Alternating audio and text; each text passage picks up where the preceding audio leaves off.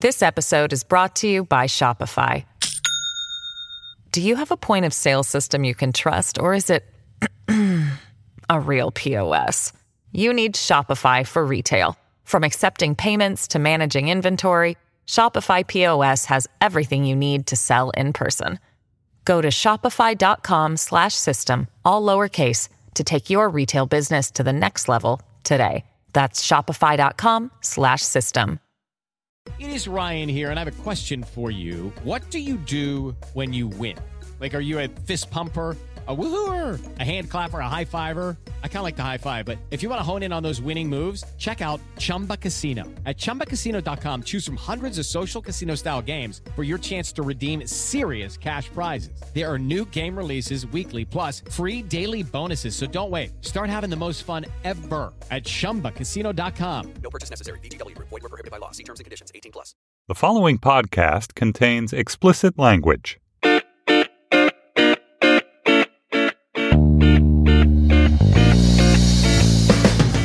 Hello and welcome to the Slate Political Gabfest for May 11th, 2017, the Tuesday night massacre edition. We are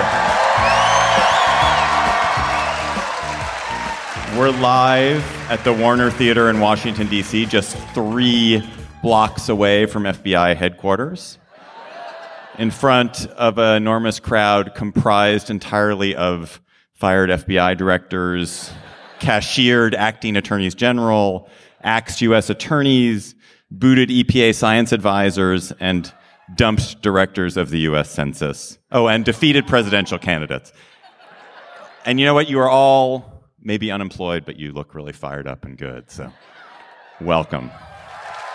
I'm, I'm David Plotz of Atlas Obscura. To my right is the very person I would most like to talk to about James Comey is Emily Bazelon of the New York Times Magazine. Hello, Emily. Hello. And to Emily's right is the person I most want to talk to about whether what's happening in Washington is unprecedented. Face the nation's John Dickerson. Howdy, John. Hi, David. On this week's GabFest, the defenestration of FBI Director James Comey, who was tossed out the window of the FBI building on Tuesday night. Actually, he was in LA. it was a metaphor. It was a metaphor.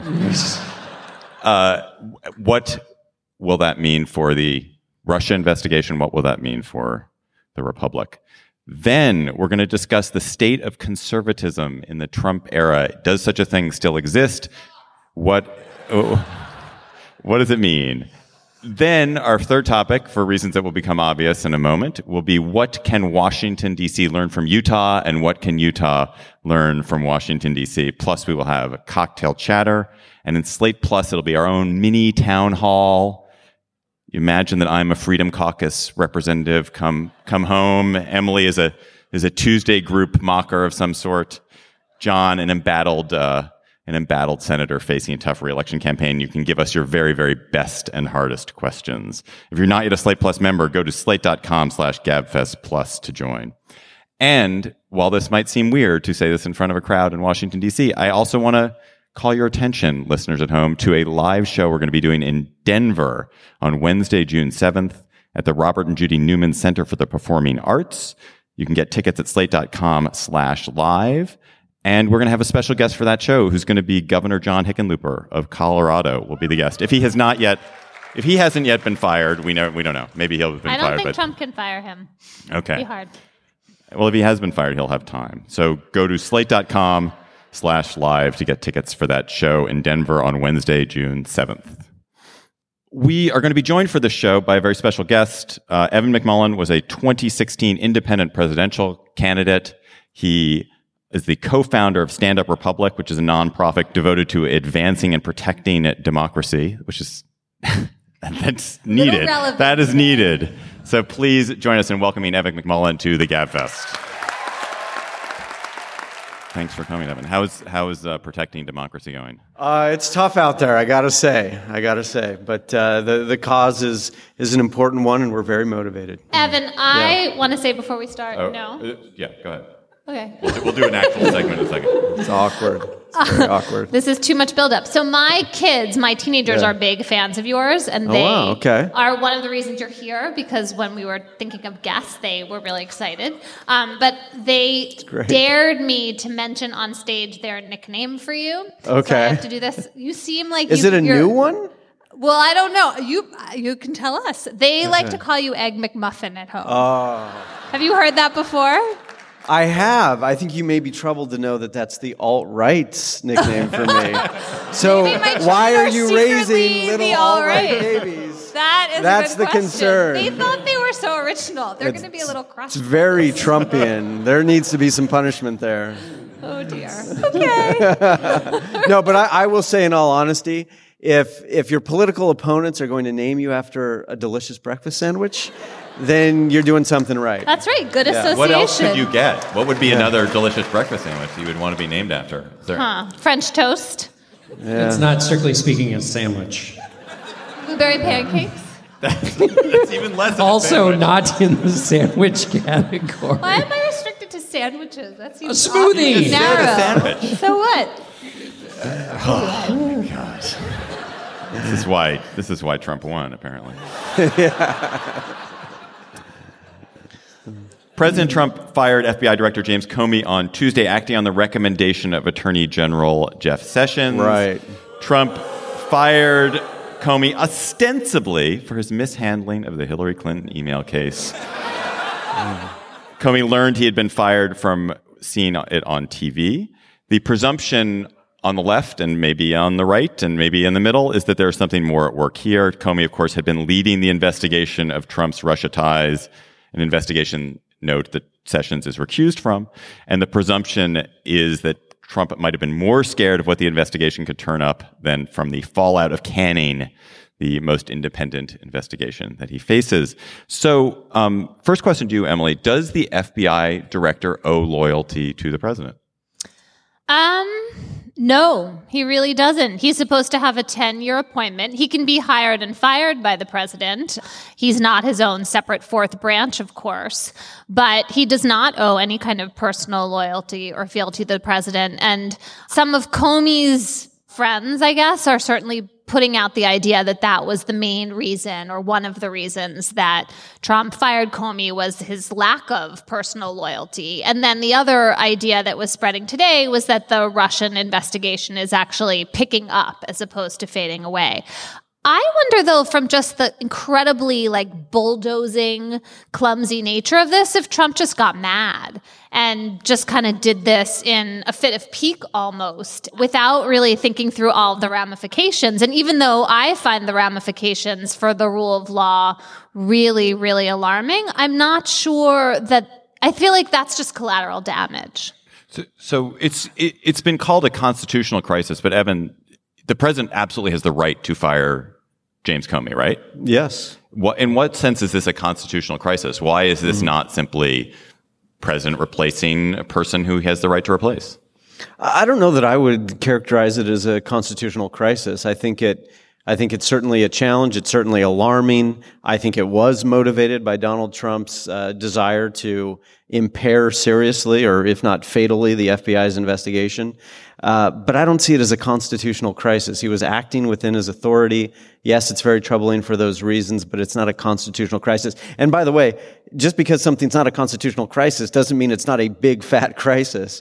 We sort of, we tend to think that it's, it's only a real crisis if it's a constitutional crisis. There are a variety of other types of crises. As we're learning, right? I mean, we, it's a new one every day. They count too. We're being educated But by. what's the what's the difference in terms of whether it's constitutional or not between this and the pressure that Nixon put on his attorney general to file the spe- fire Archibald Cox, the special prosecutor? The parallel being that Comey was investigating the president in the same way that Cox was. So if that, so I'm not. I also think the word constitutional is a little weird, but we use it for Watergate and for that Saturday Night Massacre. So is it the wrong term here? Well, I'm going to ignore that question. But the difference in the Saturday Night, I bet Evan had something to say about it. the Saturday Night, and Evan can jump in, but the, the difference, at least one big difference between the Saturday Night Massacre is that Nixon ordered the Saturday Night Massacre, whereas in this case, and this is where um, the Deputy Attorney General played a role. played a role. And and in theory, according and this is one of the great questions. So if you believe what the White House has said, the Deputy Attorney General launched this 14 days Why ago. would you believe but what the White House nobody has said? believes that. Hold on, no, but It's a that's fair th- th- this is question. then a super super important question. If you think it's totally a lie, then They've uh, almost backed off of it Rosenstein- themselves, but, haven't but they? hold on, hold on. Okay. The Deputy Attorney General was uh, confirmed 80 or 97 to 3 or something. 96 he worked to 4. He was he's worked for both Obama, George W. Bush, Clinton. Uh, he come he came into the job with sterling credentials, and he has now, if you believe this is a lie, okay, somebody who has a 30 year career as a prosecutor has now created a totally false three page document at the behest of Donald Trump. That is the thing that, so you may think Donald Trump lies with, but he then would have had to create this whole fake thing, throwing away basically 30 years of his career on the orders of the president. That seems to me the most interesting thing. Uh, here because he's the actor who is acting most if you believe the story you guys do he's the one who's acting the most against type Well, he is my mystery man for that reason, but I don't think, I think you overstated slightly. So I do, when I was doing reporting on the Department of Justice last winter, everyone said Rod Rosenstein, man of integrity. By, I did not find a person to say, I'm really worried about having him as the Deputy Attorney General. Everyone found that reassuring. So something happened here that I think is um, going to change his reputation forever. But I don't think you have to think he created a totally false document. He, most of the, I, I disapprove of the style, the kind of op-ed like gotcha quality, but his points about mistakes that Comey made, problems that arose were legitimate. And then the question is, why is he allowing it to be used to this purpose? That's the point, right? Okay. And also, here's another thing that's just weird and bizarre, which is first of all, claims he makes in the three page document are not true. I mean, the part about Hillary Clinton, that seems to be fine, but he claims that the public has this great crisis of confidence in the Yes. FBI. You know what the approval rating is, the trust rating of the FBI is? 80% in a Fox poll in February. Uh, Supreme Court is 83%. Military is like 87. It's one of the three highest. Then he said and now also, it's going to go down, right? but this is the crisis. And he also said there was, you know, Democrats had called for. He overstated the nature of the call for for Comey to step down because of what he'd done. So there are legitimate criticisms of what happened with the Clinton emails, which he delineates quite clearly and completely. But in overstating those two facts, that does call into question this reputation. Nevertheless, he would be making a serious change from the practice of his last 30 years if this were a charade. But even if you accept it at face value, it's a serious change because then you have to believe he really thought that the mistakes in the Clinton investigation were grounds for firing Jim Comey right now. Right. And that was such a, the timing is so suspect Sure. and illegitimate that You know, it doesn't add up either way. I have to say on this, I mean, it seems to me that you are you're acting as though you're witnessing the compromise of someone's integrity for the first time in the Trump era. I mean, Just Rod this Rosenstein. is this is what happens. I mean, this is uh-huh. why I'm sitting up here. This is you know, uh, you know, I, I saw this in 2016 during the primaries. I saw Republicans sort of get on board. Not all of them, but many Republican leaders sort of say, you know, make that decision that they were going to be with Donald Trump. And when you make that decision, you're signing up for doing things like this, doing things that you otherwise wouldn't do. Sean Spicer has changed a lot since taking this current role. He wasn't Melissa McCarthy before this? Yes, no.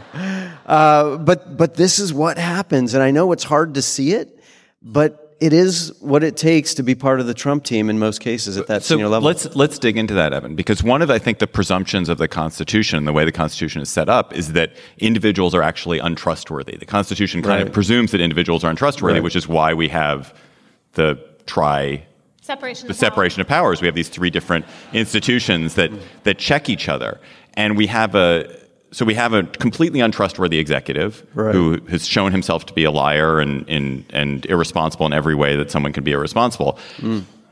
What do we do about the fact that the other elected branch of government, in particular Republicans in Congress, seem unwilling to to challenge that and to a to conform to their institutional responsibility? And do you think that is going to change?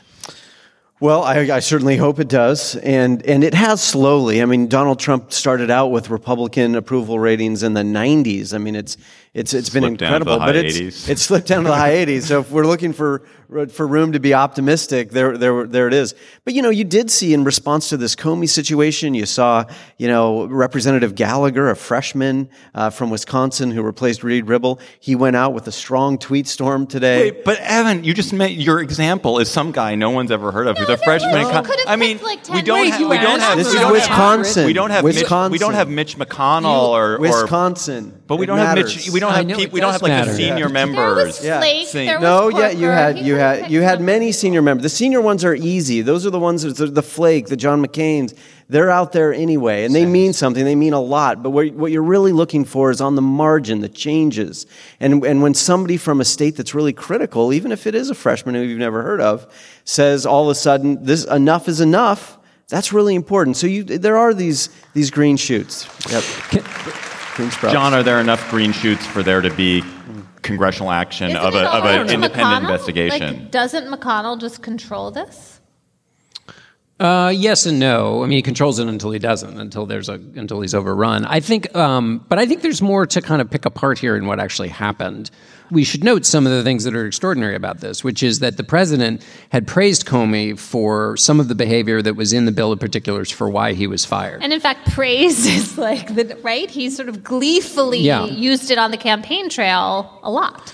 Um, and I do think it's important to think if you guys, if you think that this was really the the president said at some level, will will no one rid me of this troublesome FBI director, and then the deputy AG basically answered that call. That's a that's a bigger deal. That's a big deal. And if that's, I mean, that has yet to be proved. But the other thing is, let's imagine this was really the way it happened. Also, but can I just say one other thing? When Rosenstein went through his confirmation hearing on the fourth, so about a month before. You know what didn't come up at all in the hearing? The state of the FBI, which, if you read the document, the state of Sounds the, like it was the dire. FBI was in such chaos. The, the the the the institution, the beloved institution, was under such threat that the director had to be removed, and yet it was not a topic of discussion at all in the confirmation hearing for the person to whom the FBI director reports. Then also, let's imagine that the bill of particulars was right. The way it was handled where the press secretary doesn't really even have answers about what's happening, where it makes Rosenstein look terrible because Comey doesn't know he thinks it's a joke when he's giving his speech and it shows up on the. If you were trying to make this look horrible, you probably couldn't have arranged it in a worse fashion. Right. I even if that's even if it was totally legit, just the way it was handled is so quizzic, so strange. right. I mean, right. Yeah. Is he is he going to get away with it, Evan? No, I, actually, I don't. I, don't think so. I think this will be an inflection point. I think, you know, this demonstrates um, maybe not a sharp angle, probably not a very sharp angle uh, for, for those of you who study these things, but somewhat of a, maybe it's like this. Um, but no, I, I do think. grade. Yeah, exactly. But I, I do think that it gives additional legitimacy to the notion that there's something really troubling here that happened during our election that needs to be investigated, that the, the American people, uh, you know, deserve to know more about. And, and I think there will be more motivation in, in the media and the press. I mean, I can't speak for you, but I hope that's the case. And I think there will be more motivation in Congress. And, and I want to make clear that, you know, I'm first among those who have been frustrated by what I've seen in Congress over the last couple of years, especially around Trump and his rise and all of that. But, you know, I think it's important to, to maintain hope. It also seems important that the first article of impeachment for Richard Nixon mm, is Yeah. about obstruction of justice. And it, the quote is interfering or endeavoring to interfere with the conduct of investigations by the Department of Justice of the United mm. States, the Federal Bureau of In- uh, Investigation, and the mm. Wash- Watergate Special Prosecution Force. I mean, even if the Russian investigation does not prove collusion. We still have the spectacle and the reality of the president threatening rule of law by removing the person who is investigating him. But I, yeah, but Emily, it's, I mean, until 20, 2018, there was going to be a Republican majority in the Senate and the House. And do you think, I get, was Watergate, John, was, were there Democrat, Democratic House majority during Watergate? Yeah. right? Yeah. There's, the capacity for the Democrats to bring an investigation at this moment seems pretty limited. Right, except for the sort of what John said that McConnell will be in control until he's overrun. If there's enough political pressure and outrage across the country, then Republican senators, I mean, Senator Burr, for example, who's the head of the investigating committee for the Senate, seems to, they, they issued subpoenas today. That was a step they hadn't taken before. There, so, right, there's still some possibility for movement, even if we don't get to articles of impeachment, which, you know, that's, that's meaningful. Can I ask you a question, David? In your fondness for heterodoxy, uh, no, that, of- which is one of the, The reasons I love you. man. Yeah. Um, so let's imagine. Let's f- turn this another way, which is James Comey will now get more scrutiny than ever before. The Russia investigation will now be looked at more uh, than it would have been previously. All determinations by the FBI will now be suspect. Whoever is replaced will either A, have a confirmation hearing that will be a thorough revisiting of A, the Comey firing, and B, the entire Russia story. Or if it's a dead cinch walkthrough, it'll be somebody who is so squeaky clean that they will run an investigation perhaps even more rigorous than Comey. So why was this a good idea to get rid of the Russia investigation? Couldn't it have been the worst cover up ever, as Rich Lowry puts Pro- it? yeah, no, probably it was. I mean, I think people ascribe strategy and intent to Trump that isn't there. I mean, it, to me, this this does this looks like That's why I think it was a fit of anger. right. I, th- I think it's right. I mean, I think he probably got very angry at seeing Comey out there. I mean, Emily, you were. I'll, I won't steal your point. You can You make can it in a second. That, that seeing Comey say that he was mildly nauseated was probably in, At Trump's election. At Trump's election, probably um, really got at Trump. Well, And- t- He said, at having interfered. But you could imagine Trump interpreting it as, hey, that's right. Yeah, and, and all like of the, all of the questioned stu- about all- being clearly the legal the chair. We know documents that. that. they developed were developed in the last 24 hours or so. They had no strategy. It, it doesn't reflect anything which seems to be thought through, and therefore um, it wouldn't surprise me at all if it turned out to, to backfire on them.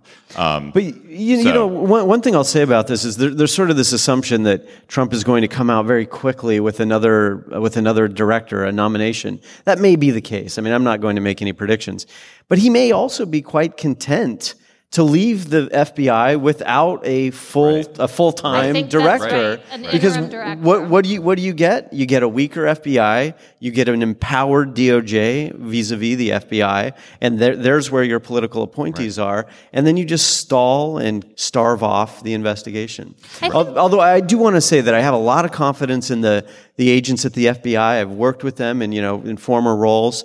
Uh, they're very dedicated people, but leadership matters. And isn't that's what this Trump just knows. Mm-hmm. a brutal situation for them? I mean, as I understand it, Comey was respected and by some. FBI agents beloved. He was. So they lost their leader and they're basically being told, I mean, they have a president who's been ranting about this investigation of the Russia ties as a witch hunt, as a waste of taxpayer money. They're being told that this thing they see is I think important and crucial to their professional identity doesn't matter by the guy who is ultimately the boss. I mean, how it just seems dangerous to me. Their morale, their lack of leadership, and also mm-hmm. just like the message and the, this long, twisted set of tensions with the chief mm-hmm. executive. I just worry about the damage to the. I mean, I'm not someone who's necessarily always like wants the intelligence community to be, you know, at its most rambunctious, but I worry about them really being, you know, stripped of morale here. Well, well I'll say that I, th- I think with the, the deeper, the, the deep concern related to that is that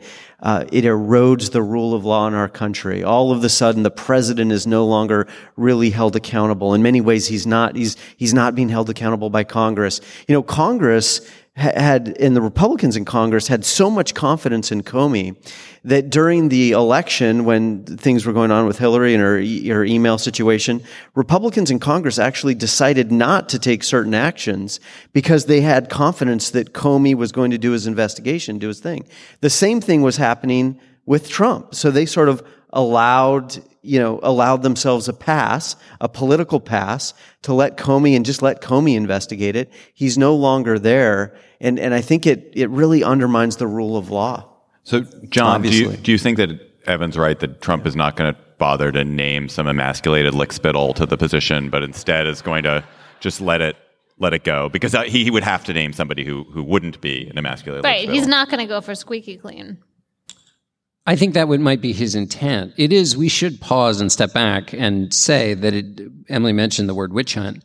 I'm trying to think back to Watergate, whether Nixon called it a witch hunt. I mean, certainly, obviously, he acted paranoid. Right? no, I know, but but for the president to say that an ongoing investigation by the FBI, the House and Senate Intelligence Committees chaired by Republicans is a witch hunt is out of the norm. I mean, it's normally it's normally you say. Uh, you know, we're cooperating fully with the investigation. We've got nothing to hide. We look forward to the successful conclusion of this. And that's in the, that's, you just say that when you get out of bed. And so that's very, that's strange. Um, so I guess I'm puzzling through what is it, what would be in his interest. I think obviously Congress would say, hey, we got to have a new director. Because obviously Democrats want, and so then how is how are they not going to call? How's the Judiciary Committee not going to call up the new, you know, I mean, But they can. No, right? I mean, But they can't make him name somebody, Of, yeah. We're going to withhold approval of your new director unless you uh, name a special prosecutor. There's that discussion. There are a lot of competing tensions here. You know what I've been thinking about? So you know we used to have this Independent Counsel Act that was passed, I think, in 1978 and was allowed to expire because it drove both, both parties crazy. So it was upheld as being constitutional by the Supreme Court, and Scalia dissented. And the reason he dissented was he said that it created a fourth branch of government that was essentially not really a beast of the executive or the judiciary or Congress. And maybe we really needed that. like maybe this is, maybe what we've discovered is that we had a fourth branch in the person of Jim Comey and the intelligence community because they, there was a norm, a strong norm that if they were investigating the president or his top officials, they were going to do that independently. and now we found out that we don't have Well, that but it's because we don't have a scary. second branch that is willing to act. We have a Congress Right. that is That's right. that it will not be a responsible Right. actor. Right. Yeah.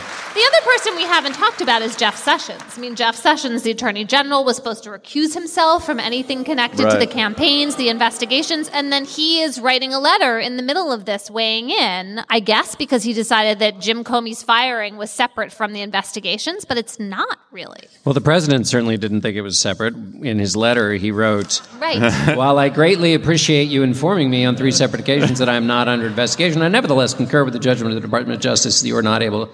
So that seems like a tell, right? Well, this is another thing.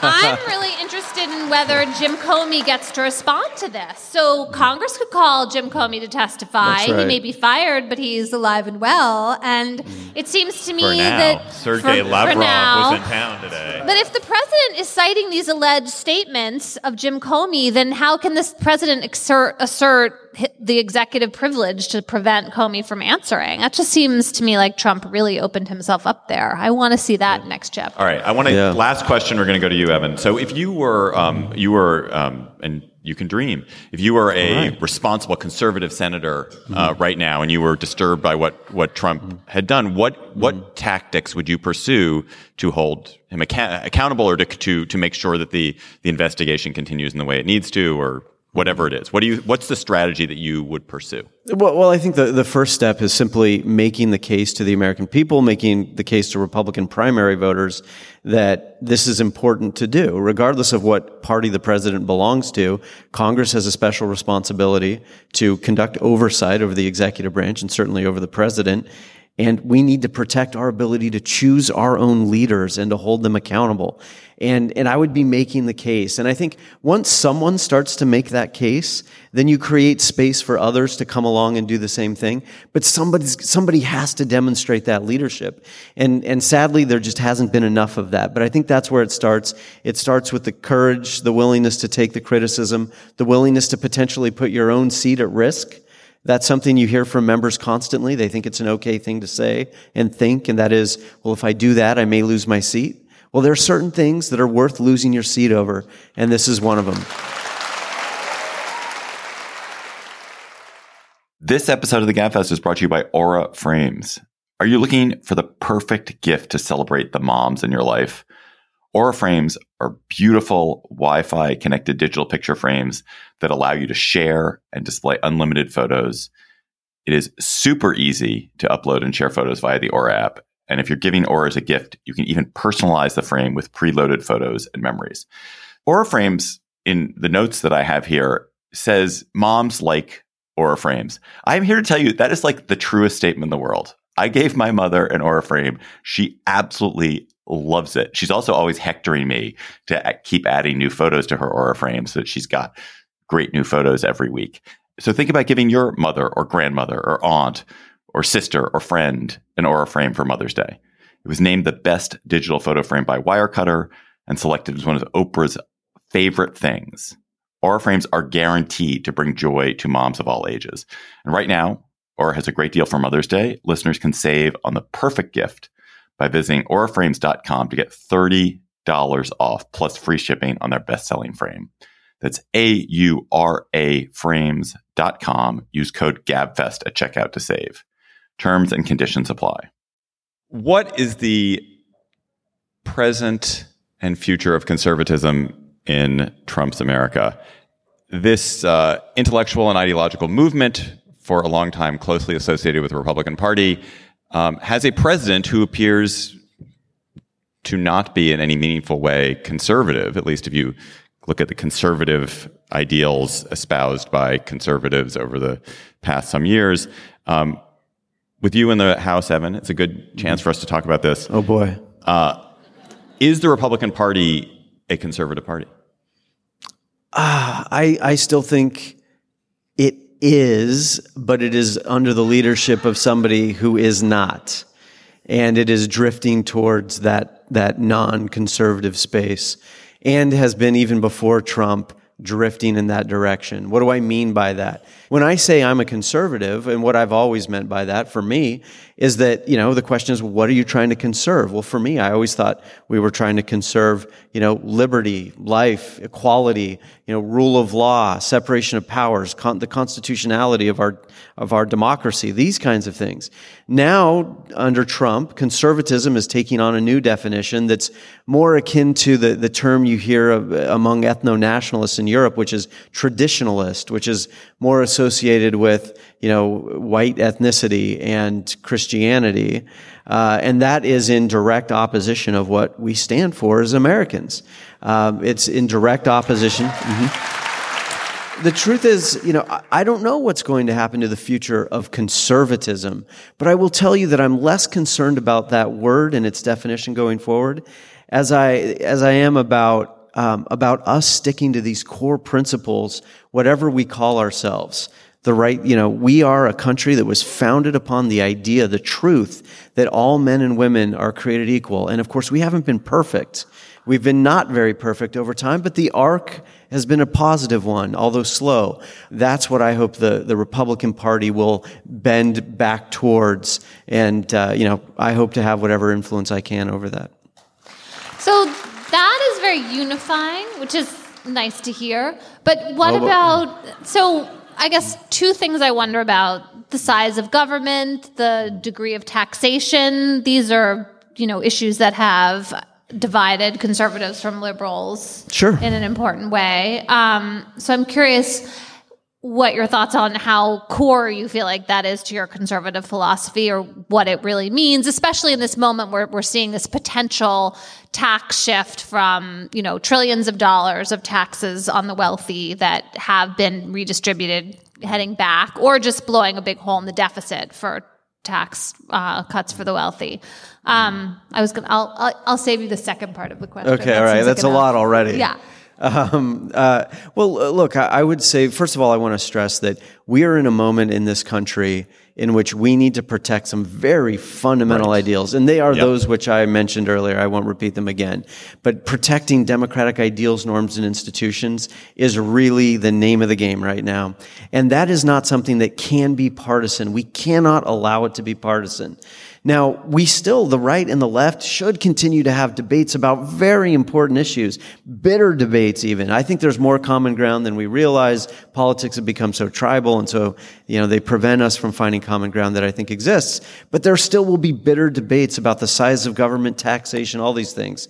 Um, but I just want to point out that, that we cannot let those things uh, and other influences keep us from defending common ground around democracy. Right. So, John, why is it that I mean, why is the point that Evan made just so absolutely true? Which is that that really the policy differences. I mean, I would t- I would accept like a a a principled conservative president. I mean, for God's sakes, I would accept a Ted Cruz presidency right now. um, with if we were able to preserve some of the, the, the kind of norms and institutions of government and make those systems work effectively, why are more Republican actual legislators? Uh, why don't they believe that? Why are they so willing to to abandon what they perceive as the, these kind of fundamental principles at this moment? I mean, because they're politicians, and had, this has been the case. You know, uh, William F. Buckley we're, said, we're all citizens, right?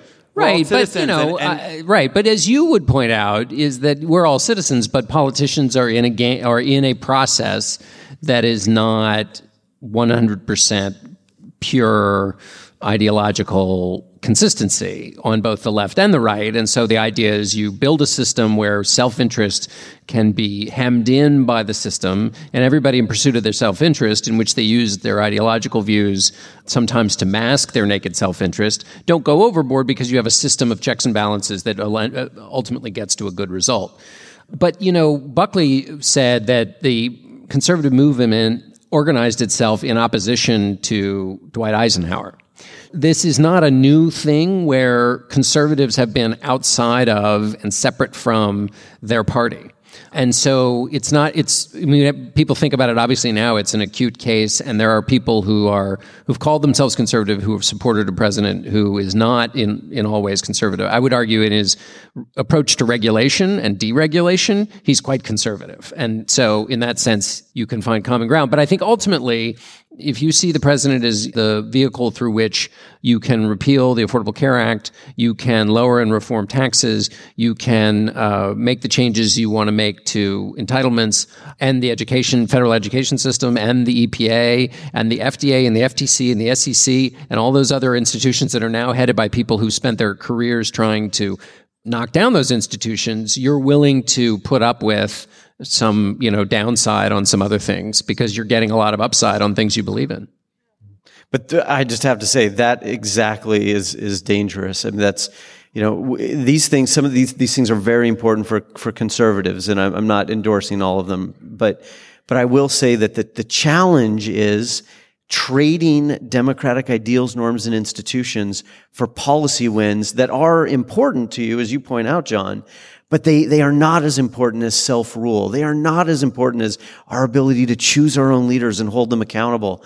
They are, they cannot be traded for those things. And by the way, I, I foresee that, I mean, we'll see how this presidency, we'll see how this presidency develops, but the Democrats are also at risk. If Donald Trump puts forth a trillion dollar infrastructure and transportation plan, then you may see some Democrats willing to maybe take the edge off their criticism of violation of dem- violations of democracy in order to get a little more of that government money, that federal government money, and that can that can be dangerous. I'm not saying they shouldn't work with them if that's what they believe, but we should we cannot compromise on self rule. Emily, do you think that the what is happening in terms of the the degradation of these democratic norms, institutions, and ideals? Yeah. those are the three. Trying to remember yours. Yeah, you're good. Uh, uh, do you do think very that's well in Iowa? Do you think that that is? Do you think that represents, in any sense, an actual intentionality, a strategy of any part of the Republican Party, or do you just think that it is a byproduct of the fact that we have kind of a, a venal narcissist with no impulse control as president, and that's the it's the effect of it, but he's not. There's no intentionality to destroy these norms. I think some of it is it's somewhere in between. So if you want if you don't think the government solves problems, if you're deeply skeptical of it, then you're more willing to run it down. Because even if you're the ones who are in power, if you leave the institution in a shambles, well, you've just proved your point that people can't trust Washington and the federal government should be smaller because it doesn't work effectively. And so in that sense, I think there is more willingness sometimes on the part of Republicans to compromise these norms because it serves their longer term purposes in a way that Democrats just Democrats need the government to work to prove their thesis and Republicans don't. Do you think, Evan? Do you think that's true? Do you think that that there that conservatives want government, or there's a faction of conservatives who want government to be ineffective because it meets their principles? Uh, no, I, I- you know, I would, I just, I, I I think it's true for some maybe, but, but really it's, it's, it, I would say it in a different way. Conservatives tend to want more power located closer to people where it's more accountable and responsive to people. My mother works in city government. When people don't like what she does, they show up on her doorstep. Okay. I'm not w- wishing that upon anyone, but the point is just mm, you that, kind of are. yeah. well, you're right. Uh, the, the point is just that the power is so unaccountable in Washington. It's not that Republicans, healthy Republicans, not, not some of these, you know, uh, now that we've learned exist, um, who are supporting Trump, but, uh, but healthy That's Republicans. the entire House Republican caucus and Senate Republican caucus, by the way. I hope that's not the case. I hope that's not the case. But look, you know, uh, you know, I think it's it's more about where government power is. And, and I would just say this: I I take your point, Emily, but we're in this moment here where we have a president with who absolutely has authoritarian tendencies, and you're still arguing for a large centralized government. Now is a moment where we may want to rethink that. And, and I think the right and the left maybe have something to learn from each other on this and other topics. And, and I think what the right has to offer, or the healthy right has to offer in this situation is, hey, maybe it isn't such a good idea to have so much power in Washington where it's less accountable to the people. And what we as conservatives, I think, can learn from the left, uh, and I take a lot of heat from, for saying this, uh, more compassion, sympathy, and concern for for minority communities, for people who are struggling in America. And so these are things we can take from each other in this moment, but I think we've got to learn from it on both sides. Well, I just want to ask a question about science. So, one of the About most what? science and data. One of the most confounding things to me about this administration, but I actually think there are roots of it that go further back, are the way in which conservatives, uh, the Republicans, are no longer, in some instances, responsible in the way they treat numbers and data. Um, you know, obviously, in the climate change debate, this has come on, but just the running down of the CBO, for example, the idea that that's not a legitimate way to score the cost of a bill. There are just a number of ways in which Republicans have become really allergic to or or are questioning science and data and i find that so confounding that is not a it's not a li- Emily, do you, sorry, go ahead, finish. No, that's it. No, do you do you do, do you you dis, do you do you think that is a completely separate from the anti-elitism, which which the anti-elitist populist. it's not separate at all you're right I mean, It's so which which Oh, comes from which? I think it's separate, and they've been they've been complaining about CBO. Both sides have been complaining about CBO for a long time. That's I think separate from the but this because it's in your John, self is like a skepticism about expertise Yeah, that's isn't right. it? That's why it's Expertise, yeah. separate. That's why I'm saying it's separate. I'm saying you they can be the same, but you can the the rise of the skepticism in about experts feels newer. The skepticism about CBO when it's not in your interest to be in support of CBO, and then supporting CBO when it's in your interest to support CBO is a long-standing trope okay of so maybe i'm making too much of that example Well, I think it. it, it I guess the, what feels newer is the death of expertise. Um, right And the systematic assault on truth, period. Right. So this is the part. So what you said earlier about maybe conservatives have something to learn from liberals about compassion. That seems to me like a long-standing idea. Not complete, you know, not unassailably true, not that it always goes in one way, but like the notion that liberals were more bleeding heart is one that's old. We're familiar with that. The idea that like liberals would be the ones who were standing up for who are marching for science, that is does not seem to me like a natural affinity that again or truth, like those shouldn't be partisan concepts. I find that to be very Well. strange that we're in this moment. Well, we Well, it's, but everything has become partisan. There, it's it's really hard to find issues that aren't partisan. Sports have become partisan. But it's not. Yes, I agree, but it's not equal, right? Like we. I mean, this is. I don't want to absolve liberals of like always being true to the data and not. That's too much. But the degree of lying and skepticism about expertise is just feels so much stronger on the right, so much the province of Fox yeah, yeah, News yeah, right now, yeah. It- and it- that just is yeah. straight. It doesn't. Need It, it's look, it's it's tremendously troubling, and it's a terrible place for the Republican Party and the conservative movement to be. We should. That's not where we should be. But I will tell you that when you have a president who is authoritarian by nature, who decides that he's going to put his own interests before the interests of the country, which is what he's done.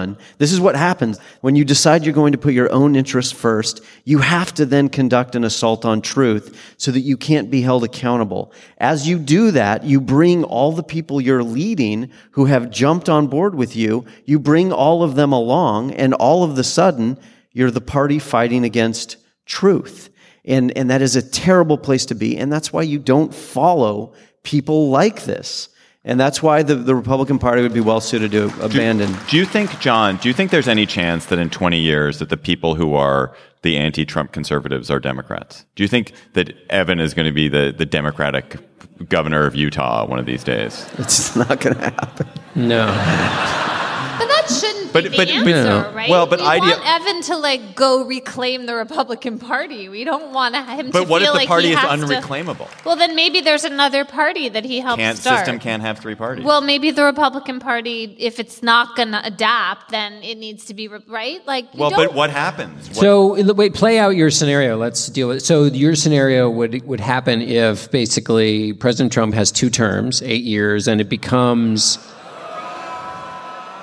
it's the stuff of nightmares. that was a crowd at pleaser. Theater. no, but so right because that would have so that it would fully that he would fully inhabit the the Republican Party would be fully associated with him, Right, And and then you would have keep you couldn't There- go anywhere There's else. a huge number of people who were left wing intellectuals uh, 50 years ago who are now conservatives. They are now, they became the neocons, right? The neocons were people who basically started out of the Democratic, the Scoop Jackson wing of the Democratic Party. They're now on the right. So why, why isn't, why is that not going to happen to Evan and, and David Frum and Bill Kristol, of all people. I mean, why? Why? Because it, it seems to me that the Republican Party, as currently constituted, has no home for you, as it acts and as it acts. I acts. do in- feel rather in homeless. Uh, go ahead. Well, but it's also had those ebbs and flows where conservatives were in and then they were out. I mean, now in 1964, Goldwater lost, which created a period where you know Hugh Scott and all the other get- and Rockefeller and all the other moderate You get 60 Republicans said um, oh my God, that's so mean. Said Never okay, we heard of find Hugh Scott. Have you ever heard of Hugh Scott? No, I don't know who he was a senator from Pennsylvania. Oh, oops. He got me. You Yes. made him get me. That Yeah. was a little. Anyway, and a congressman from Pennsylvania. Um, Oh. Anyway, uh, wrote Yeah, a I've book. heard of him. Wrote a book called "Come to the Party" about the moderate wing of the Republican Party. Okay, so it existed after uh, uh, after Goldwater, and then Reagan comes roaring in. So it's not. It's totally possible for the party to kind of go like that, which is what they do. So it's not inevitable that they totally leave the party. And, and David, I would say that parties have a long lifespan. The major ones do, right? But the Republican Party was once a third party, and it split off from the Whigs when you know, the Whigs were interested in moving back towards slavery, and and the Republicans didn't want to do that. A couple of years later, Abraham Lincoln joined the party, became the party of Lincoln, uh, and and then you know here we are. But uh, but my my point is. Wait, what? Things come full circle. You skipped. But my, my point is just that there, there can be disruption in the political parties. And I, I will tell you that my belief is that, and I don't know if it'll take, you know, 10 years or 20 years, but both the Republican Party and the Democratic Party are ripe for disruption right now. And, and, and it may happen. And so they, they can, they can, parties can die and, and new parties can gain momentum. It's, it, it doesn't happen very often, but it, it does happen. This episode is brought to you by Shopify. Do you have a point of sale system you can trust, or is it a real POS? You need Shopify for retail. From accepting payments to managing inventory, Shopify POS has everything you need to sell in person.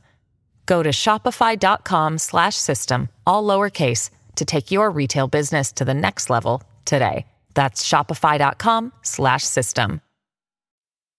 Okay, we're going to take the opportunity uh, of Evan's presence here to to um, have a little uh, trans-American comedy with an ITY, not EDY. Um, so, Evan, you are a native son of Utah. You ran very well in the presidential election, 21% of the, the vote there. You attended BYU. Uh, you're a Mormon, which is Indeed. 62% of Utahns Right, are, are we got Mormons. somebody out there. You are also a creature of Washington D.C. I think you live here. Yeesh. you live here now. creature. You've worked for the CIA. You've worked for the House. We're similar. I've been to Utah once. I went to Park City, Awesome, great and I've place. lived. I've lived in D.C. all my life. Yeah, um. I also spent a night in Goblin Valley State Park in 1984, which was great. Have you ever been there? Good night. No, It's, it's a great night, place. yeah. That's a great place. You should go there on the Green River.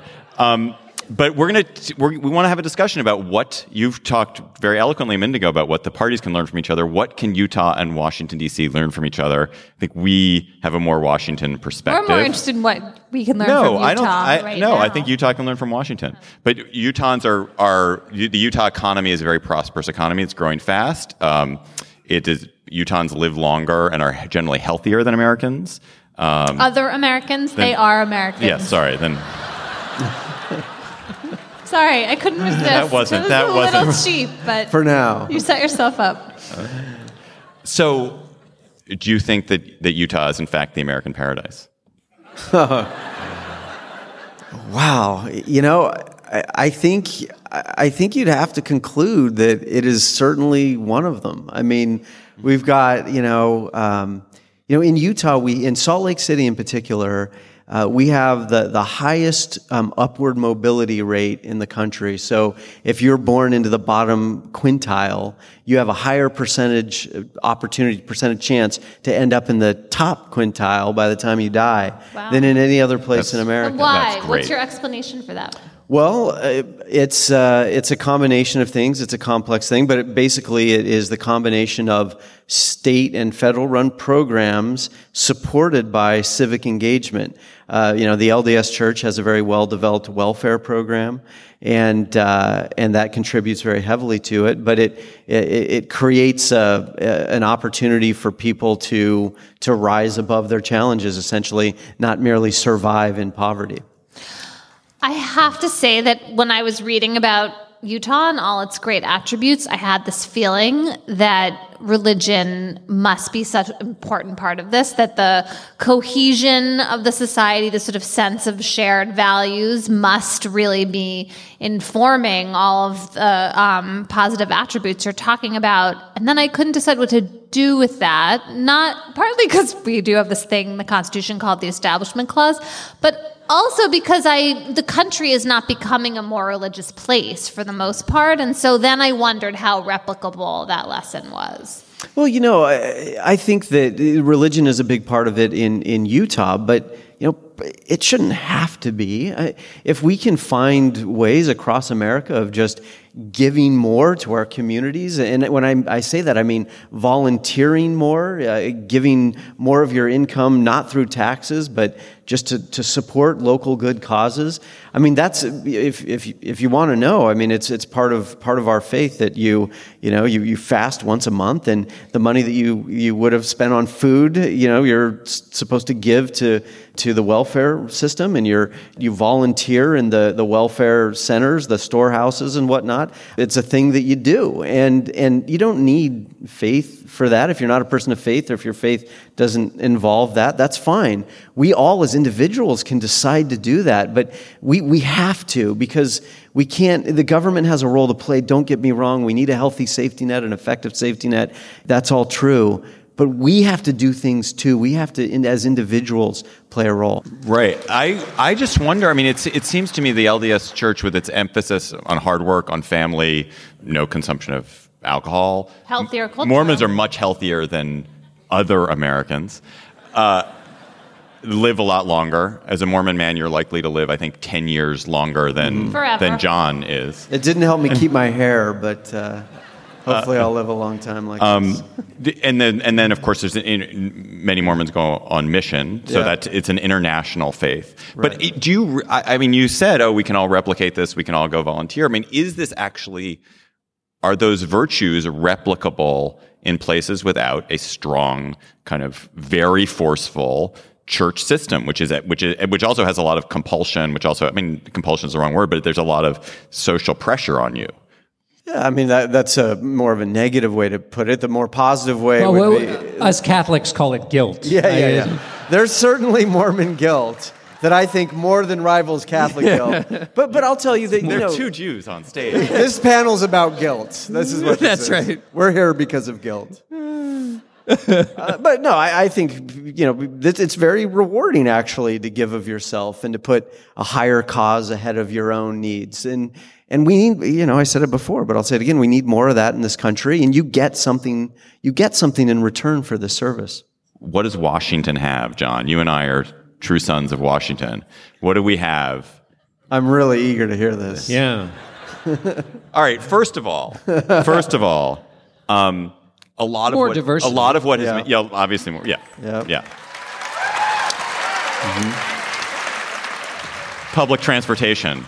You guys don't have good public transportation. No, uh, no. There's people are pretty spread out. There, you know, there's some. There's light rail that runs along from Provo to Salt Lake, and there's, but it's you know, it's not. Have you ever, New have you ever City. taken it?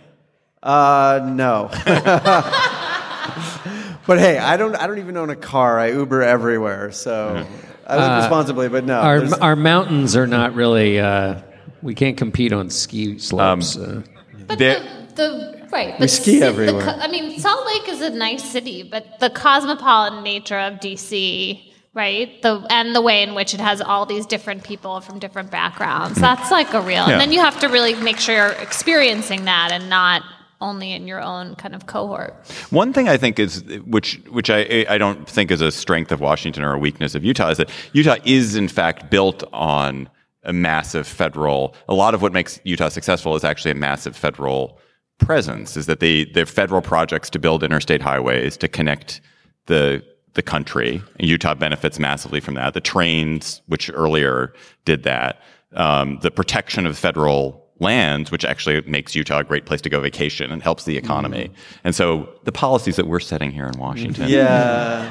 Are really, Yeah, look, are really helping out. I would say it has more to do with a with low taxes, limited regulation. You would say that, yeah. Yes, exactly. Also, you would want to take over all those federal projects and have the state run them. You- You're talking about federal lands. Yeah. Well, look, I think most look for people who may not know this, you, you should Google this map because it's quite incredible.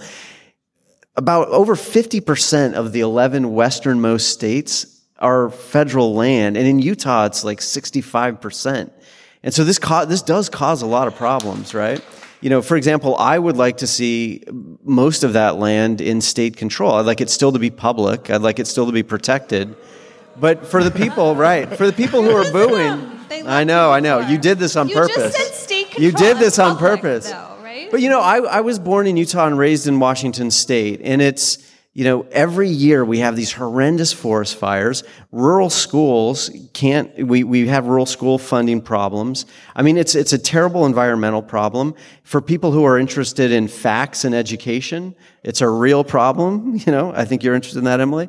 So it's just you know the idea that that local that that state environmentalists that state land managers can't can't handle this, I think is a really arrogant Washington idea. Sorry to kill the mood. But No, but I really it. do I, I really believe that. I mean, you know, they're not a bunch of idiots out there. They understand they want to protect the land. We love the land. We love we, we spend our time in it. Uh, you know, we just think that, you know, more of it should be in our control and protected by us.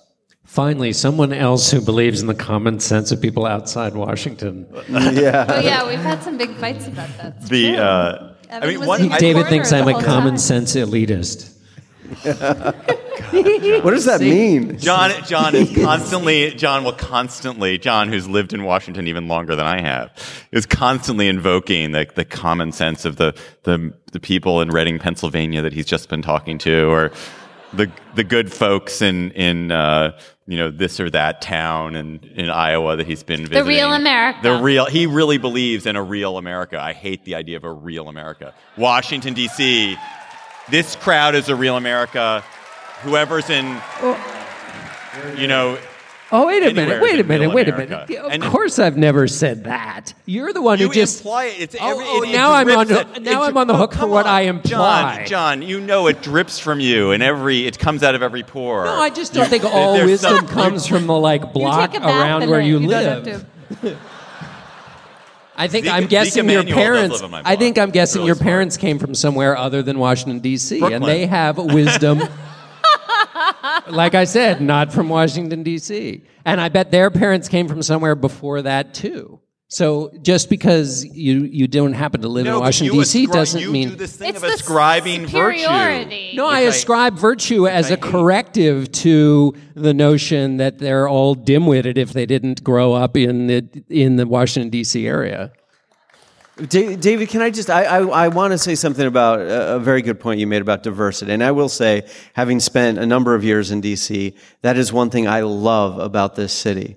Um, and I will say an interesting thing about Utah too is that we are not extremely diverse, and people know that. We are also the only state that has a Republican governor who continued to say yes to refugees. And and the state, I mean, it's, you know, it's something that regular people are involved in. Regular people are volunteering their time to welcome refugees and to help them become accustomed to their new lives in America. That's something that, you know, we don't see uh, across America enough. And it's, it's one of the things that, that, uh, that I most admire and respect about the state of Utah. Ladies and gentlemen, give it up for Evan McMullin. What a great guest. Come Thank back you. anytime. Thank you. Your next president, possibly.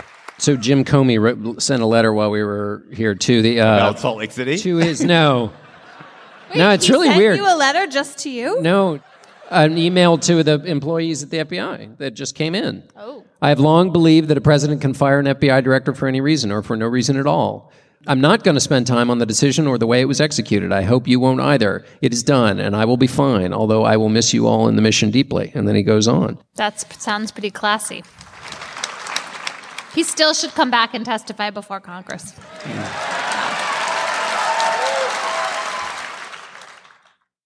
Hello, it is Ryan, and we could all use an extra bright spot in our day, couldn't we? Just to make up for things like sitting in traffic, doing the dishes, counting your steps, you know, all the mundane stuff. That is why I'm such a big fan of Chumba Casino. Chumba Casino has all your favorite social casino style games that you can play for free anytime, anywhere with daily bonuses. That should brighten your day a little. Actually, a lot. So sign up now at chumbacasino.com. That's chumbacasino.com. No purchase necessary. Group. Void were prohibited by law. See terms and conditions. 18 plus. And now for cocktail chatter. Emily, when you are drinking yourself into a stupor to escape the living nightmare that has been this week, what will you be chattering about? This isn't very escapist. I'm really, I promise I'm going to stop doing like worried chatters, but I have one more Because I really do think this is big news that got buried this week, like so many other things, like the craziness of the Kushner family handing out visas to wealthy Chinese people. Um, or the census director. That's what I want to chatter Oh, about. So sorry. the director of the Census Bureau, John Thompson, is stepping down suddenly at the end of June from the census in this moment where it's not clear that the census has all of the money it needs to properly conduct the 2020 census. There's like almost nothing that is more important than than conducting a good census. We need it for knowing who we are as a people, how many there are of each different kind of us. We need it for voting rights. We need it for education. There are just, it's crucial to research and data collection. And did I mention voting? I mean, I, this is so important, and we really need to not lose sight of how important it is to make sure that we're lobbying for the census. Um, yes. Let's worry about the census. It's going to be really fun to have cocktail chatter with this No, that's good. weekend, That's right? good. That- that- that- John, what is your chatter? So my chatter is an audio chatter. Uh, we're going to see if this works. I came across it while I was working on a, uh, the next episode of Whistle Stop, and it is a conversation between. Thank you. Uh, I'm on it. We'll get it's going to get done. Um, it's a busy couple of weeks. So it's about it's a conversation on uh, the 30th of April 1973 between Richard Nixon and Ronald Reagan. Nixon has that night just given his first press conference or his first public statement about Watergate, in which he's announced that Haldeman and Ehrlichman have uh, been fired from the White House. The president has had a lot to drink, and he is receiving a phone call of support from the governor of California, Ronald Reagan. Hello, Mr. President. Hello, Ron. How are you? Just fine. And how are you? Well, I couldn't be better. You you must have. The time is so far different. You're about only seven o'clock or eight o'clock there, huh? Yes. Yes. How nice of you to call. Well, I just wanted to know we watched and my heart was with you. I know what this must have been and, and what this must have been in all these days and what you've been through. And I just wanted you to know that. Uh, for whatever it's worth, uh, I'm still behind. You can count on us. We're still behind you out here, and, and uh, I wanted you to know that you're in our prayers. How nice of you to say that. Well, let me tell you this. That? That we can be, each of us has a different religion, you know? Yeah. But God damn it, Ron, we have got to build peace in the world, and that's what I'm working on, and you're going to work on it and all the rest. I just want you to know I so appreciate your calling, and give my greatest love to Nancy. how, how, how'd you ever marry such a pretty girl? My God! well, just unlucky. So uh, sorry that was a little hard to hear. Uh, if you if you look for it on uh, YouTube, you'll uh, live the full pleasure of it. One is the line about religion, right? We all worship a different God, but God, you know. And then he immediately blasphemes. Um, but then the second thing is when he suddenly goes off and talks about how pretty Nancy Reagan is.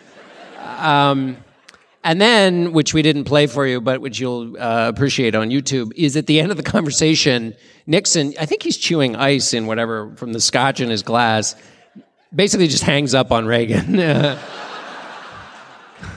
um, anyway, it's a fun little, uh, it's a fun little detour. You probably don't want to play it at your cocktail parties because everybody will get a little bored. But um, when you're drinking at home Nixon alone, was drunk. I mean, Yeah. it's definitely in the spirit of yeah, that. if you drink at home alone in front of YouTube, as I do, uh, See, if you were a Utah, you wouldn't do that. John. no, if I was in Utah, I'd be out breathing the fresh air and Exactly. being vigorous and helping people. My chatter today comes courtesy of my uh, dear colleague at Atlas Obscura, Elliot Carter, who is here tonight. He's a great DC historian. He wrote a story about something which is super weird, and even I, as a you know forever Washingtonian, never heard about. Um, and I want you to think about the Washington Monument and the place, the space between the Washington Monument and uh, where the tidal basin is, um, and that land, and actually, and then sort of encompassing the tidal basin. So between the Washington Monument and the Jefferson Memorial, I want you to cast yourself back to the late 19th century, in the 1870s and 80s, when. When, in one of the most gloriously weird projects in American history, the United States Fish Commission built a series of lakes there in order to propagate carp. They wanted to to encourage the production of carp in the United States. Gefilte fish for all. Yeah. And so they they dug a bunch of lakes and stocked them with carp. This was they were called the Babcock Lakes, and they were named after Orville Babcock, who was Ulysses Grant's presidential chief of staff. He'd been an engineer in, during the Civil War, and at the urging of the the chief of the Smithsonian, he picked out some German carp to stock these lakes, and they started to give the this fish away to. Um, to people around the country who want to stock up their lakes, which incidentally caused a huge carp problem that we're still still dealing with today. But what weird, the weirder part of what happened is that it became a congressional constituent service boondoggle because in addition to giving away carp, they also gave away goldfish because the carp came from the goldfish. And you could write your member of Congress in the 1880s and 1890s and ask for a goldfish from the Babcock Lakes. And then how did they send them? I don't know. That's really weird. It's like, Like the, it's the like now how you can get a flag that was flown on uh, the Capitol. Sure, they you would used to be fly able, the goldfish you could above the get, Capitol. You could get a you could get a goldfish. They A were live goldfish? a live goldfish. Like on the Pony Express? Wait, can you just explain the relationship between the goldfish and the carp for Yeah, me? goldfish, ca- carp, carp are um, a kind of goldfish? Or goldfish, yeah. Oh. I So believe, maybe the bags in which they put the carp was how they delivered them. I don't know. Twenty thousand. There were twenty thousand Carpet citizens. bags. Uh, um, where's the carpe diem joke now? Uh, there were 20,000 goldfish a year were being sent out by members of Congress to citizens. And at one point, a third of all residents of the District of Columbia had at their home a Babcock Lake goldfish. Also, there's this other weird piece of it, which is that they would they need to keep down the eels and catfish, which like to eat the carp. So they would drain the lakes, partially drain the lakes every spring, and then go in and murder all the eels and catfish. The original draining the swamp. So there we cut exactly. This is what happened. So it, finally, in the 18, uh, I think in the 1890s, they realized this is a terrible congressional boondoggle. We're, we're sending goldfish all over the country, and they're like, we got to stop doing this. So they they got rid of it, and they ultimately they literally drained them. And th- although then they part of it became the tidal basin, part of the land became the tidal basin, and then they built the Jefferson Memorial. So it was in fact the the draining of the swamp came from these carp these carp lakes. Think about how simple we were back then. like, Maybe we oh, could do that again instead of building the wall. oh, I'd like a goldfish. Build lakes, drain them, be better. Definitely. Bring back I've- carp for all, I have goldfish. w- one more announcement, which is that um, Jessica Reyes, wherever you are, Jason is uh, madly in love with you. So um, you need to uh, just have that affirmed by me. It just came in over. Strangely, James Comey sent an email about that too. So I don't know what you've been doing, but um, Our intern is Kevin Townsend. Our producer is Jocelyn Frank. Kirsten Holtz put together this live show. Thank you to the Warner Theater for having us. What a great venue. Steve Lickteig is executive producer of Slate Podcast. Andy Bowers, who did our lovely introduction, is the chief content officer of Panoply.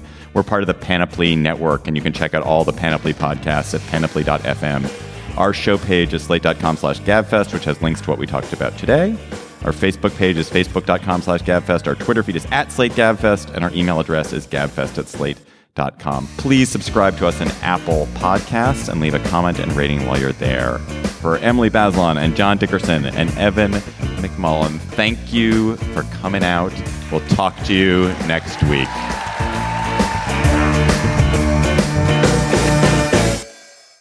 Hello, it is Ryan, and I was on a flight the other day playing one of my favorite social spin slot games on chumbacasino.com. I looked over the person sitting next to me, and you know what they were doing? They were also playing Chumba Casino. Coincidence? I think not. Everybody's loving having fun with it. Chumba Casino is home to hundreds of casino style games that you can play for free anytime, anywhere even at 30,000 feet. So sign up now at ChumbaCasino.com to claim your free welcome bonus. That's ChumbaCasino.com and live the Chumba life. No purchase necessary. Group. Void were prohibited by law. See terms and conditions. 18 plus. Hi, this is Dahlia Lithwick, host of Slate's legal podcast, Amicus. If you're listening to this show, you might be interested in Amicus's live show that we're hosting in Washington, D.C. on Tuesday, May the 14th. My colleague, Mark Joseph Stern, and I will be talking to some amazing guests, including Sherrilyn Ifill and a sitting state Supreme Court justice all about how originalism, a relatively recently invented way of interpreting the Constitution, has taken over the Supreme Court and radically reshaped the law. It's been doctrinal rocket fuel for the conservative legal movement and facilitated the rolling back of abortion rights, the expansion of gun rights, and the obliteration of the separation of church and state. And as another wildly consequential Supreme Court term careers to its end, the court's originalists are on a tear. But there's something you can do about it, and we hope you'll join us in DC on May 14th to explore the possible pathways out of the current situation. Go to slate.com slash amicus live for tickets.